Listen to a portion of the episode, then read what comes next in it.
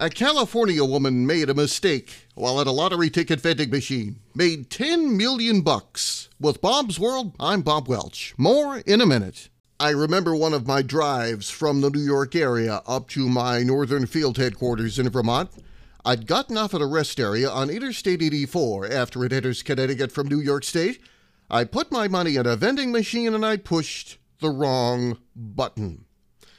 I got ginger ale instead of a Pepsi. It was still another 3.5 hours to Vermont, and I wanted the caffeine. This story from the Los Angeles Times is not about soda in the vending machine. This is about Lacodera Edwards, who was annoyed at a stranger who jostled her into pushing the wrong button on a vending machine that sold lottery tickets. Now she's a contender for millionaire status after that ticket she bought by accident proved to be a $10 million winner. Edwards tells the California Lottery she had planned to spend $40 on a volume of tickets, but this rude person knocked her off her game, and instead of her usual array of cheaper favorites, she hit the button for a 200X Scratchers ticket. Cost $30. That ate up 75% of her $40 budget. Edwards was annoyed.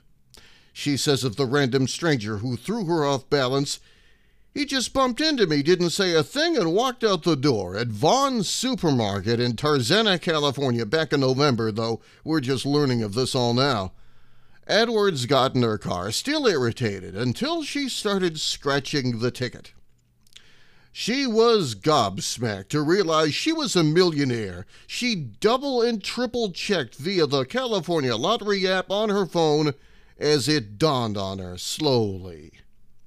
I need to tell you ahead of time to not look at your phone or look at anything except the road when you're driving under any circumstance. In a statement from the California Lottery Commission, she says, quote, "I didn't really believe it at first, but I got on the 405 freeway and kept looking down at the ticket. It almost crashed my car. I pulled over, looked at it again and again, and scanned it with my app, and I just kept thinking, this can't be right." Edwards declined to give any media interviews, and lottery officials say that her only plans are to buy a house and start a nonprofit organization. The supermarket gets $50,000 for selling that winning ticket, by the way. The LA Times reports that even without the accidental stranger, the odds of winning that $10 million ticket are 1 in at least 3 million. The Washington Post notes that while winning tickets have been trashed, delivered to email spam folders, and carried around for weeks, even months sometimes, in addition to running into all kinds of other snafus, this might be the first time rudeness has played a role.